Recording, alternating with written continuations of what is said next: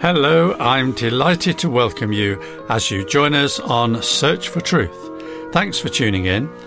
This is your Bible teaching program with Brian Johnston. The theme of Brian's study today, which is one of this present series on the gospel of God's grace in Galatia, is to emphasize that faith in Christ and trying to rely on good works for salvation do not mix. So, let's go to Brian to find out more. Thanks, John. It's good to observe things which are repeated in every chapter in a Bible letter. That surely tells us a lot about the main purpose behind its writing. For example, in 1 Thessalonians, the mention of the return of Christ for his church features in every chapter, usually towards the end. In Galatians, it's the cross, which we meet in chapter after chapter, and no wonder, for the legalism Paul was countering detracted from the primacy and sufficiency of the cross.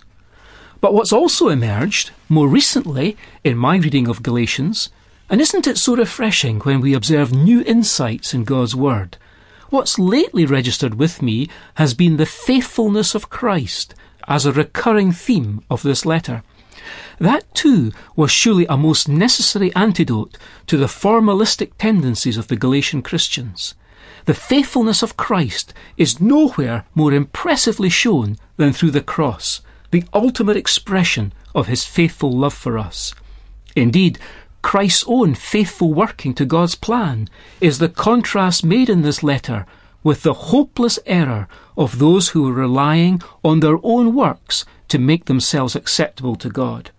And once they were secure in the truth of justification through faith, what Paul commends to the Galatian Christians in chapter 5 and verse 6 is the outworking of that saving faith through loving service. Where had that been modelled for them? In Christ's own saving career, of course. As hard as it may be for those in any generation to accept that salvation is not based on personal works, it was as hard, if not harder, for the early Christians who'd come from a Jewish background for a couple of thousand years beforehand, each new generation of males had been circumcised. This had previously been God's instruction for an age which was then past. The coming of Christ had brought a major change point, and the apostle had to lay it on the line. In Galatians 5 and verse 2 he says, Look, I, Paul, say to you that if you accept circumcision, Christ will be of no advantage to you. I testify again to every man who accepts circumcision that he's obligated to keep the whole law. You are severed from Christ, you who would be justified by the law. You have fallen away from grace. These strong words are found in the opening verses of Galatians chapter 5. This was Paul's answer to those who'd been saved through faith prior to them beginning to wonder if they should then bolster it with circumcision.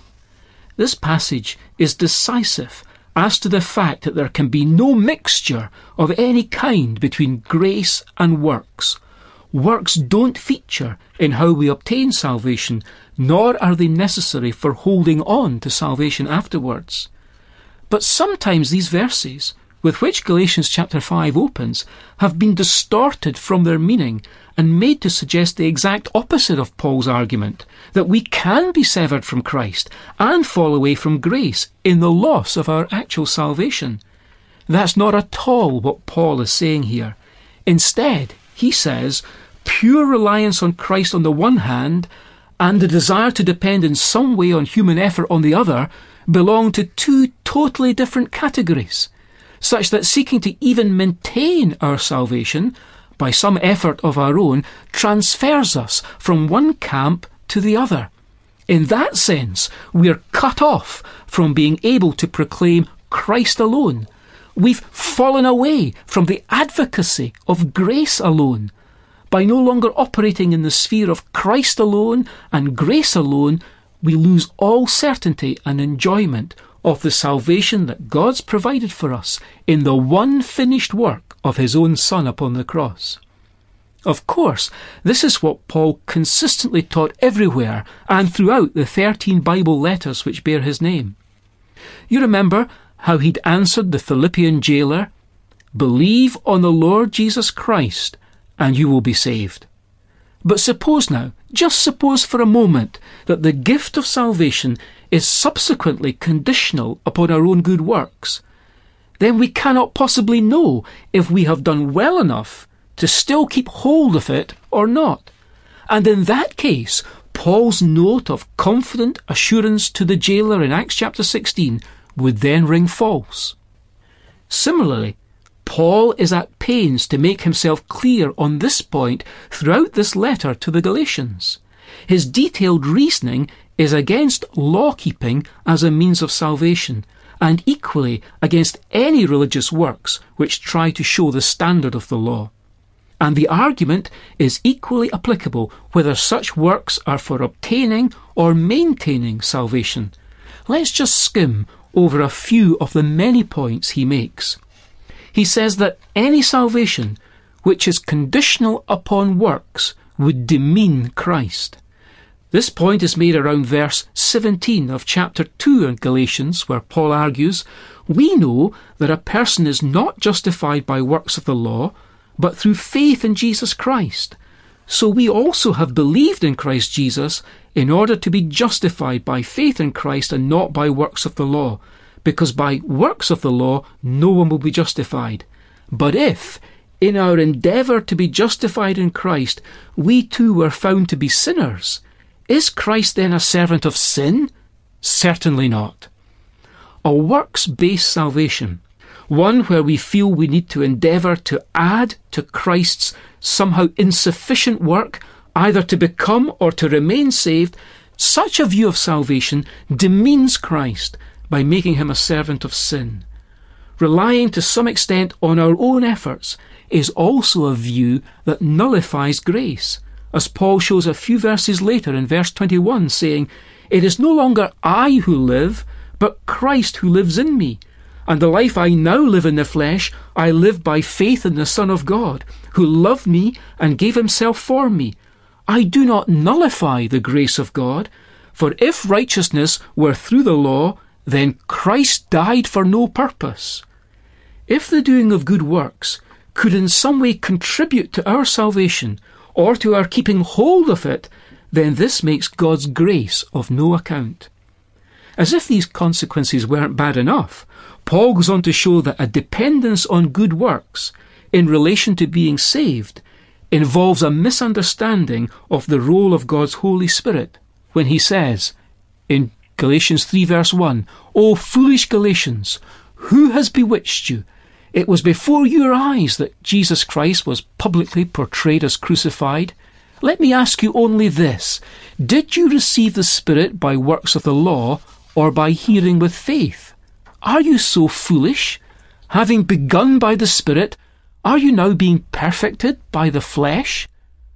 As he says at the beginning of Ephesians, after listening to the message of truth, the gospel of our salvation, and after having believed, we were sealed in Christ with the Holy Spirit. In other words, the Spirit's work endorsed our faith, not our works. And still, Paul has even more reasons to multiply against a works based salvation. For example, in chapter 3 and verse 10, he says, For all who rely on works of the law are under a curse works are bound to a curse, not the blessing of salvation. What's more, the law and its works acted like a prison warder, like the discipline imposed by a personal tutor. We read this before. Now, before faith came, we were held captive under the law, imprisoned, until the coming faith would be revealed. So then, the law was our guardian until Christ came, in order that we might be justified by faith. But now that faith has come, we are no longer under a guardian. For in Christ Jesus, you are all sons of God through faith. If we value what it means to be a son of God through faith, then we'll not attribute our salvation as having anything to do with works. Finally, Paul reminds us we are not under law. Remember, good works which we do are an outward showing of the law written on our hearts.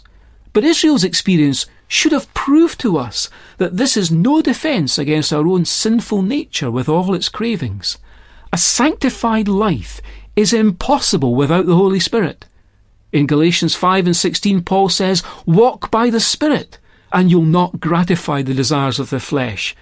But if you are led by the Spirit, you are not under the law.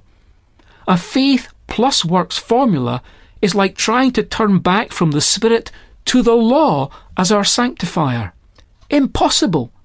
Someone confronted Martin Luther once upon the Reformer's rediscovery of the biblical doctrine of justification by faith alone, and confronted him with the remark, If this is true, a person could simply live as he pleased. Indeed, answered Luther.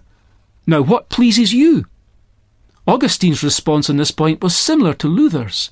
What he said was, Love God and do as you please. But don't misunderstand. This touches on the motivation the Christian has for his or her actions. The person who's been justified by God's grace has a new, higher, and nobler motivation for holiness than the shallow, hypocritical self righteousness or fear that seems to motivate so many rule bound, works based religious people.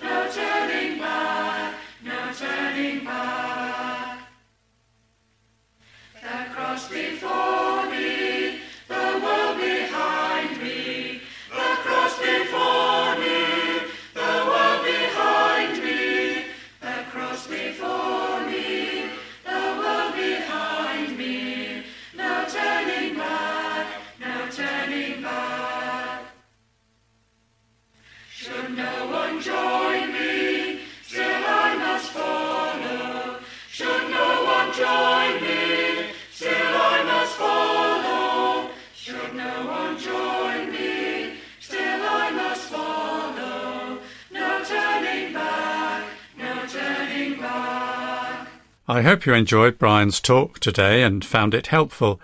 And as we're uh, nearing the end of the series, with only one more talk to go, can I ask you once more, do you know the joy and eternal security that comes from having faith in Christ? If you would like to know more about this, or have any other questions, please write in and Brian will be glad to help. There's a transcript book for all the talks in this series, it's still available free on request by asking for the title The Gospel of God's Grace. You can order by email or by post, and here's our address. Search for Truth, Hayes Press, The Barn, Flaxlands, Royal Wootton Bassett, Swindon, SN4 8DY, UK. Search for Truth, P.O. Box 748, Ringwood, Victoria 3134, Australia. Our email address is sft at churchesofgod.info. Now, we're almost at the end of the programme, but once again, many thanks for your company. It's been great to have you with us. Next week, Brian has the final talk of this series about the gospel of God's grace, and we finish with some more uh, practical issues about Christian living. So we look forward to you joining us again if you can. For now, it's very best wishes from Brian, David, our singers, and me, John. So cheerio, and may God richly bless you. Amen.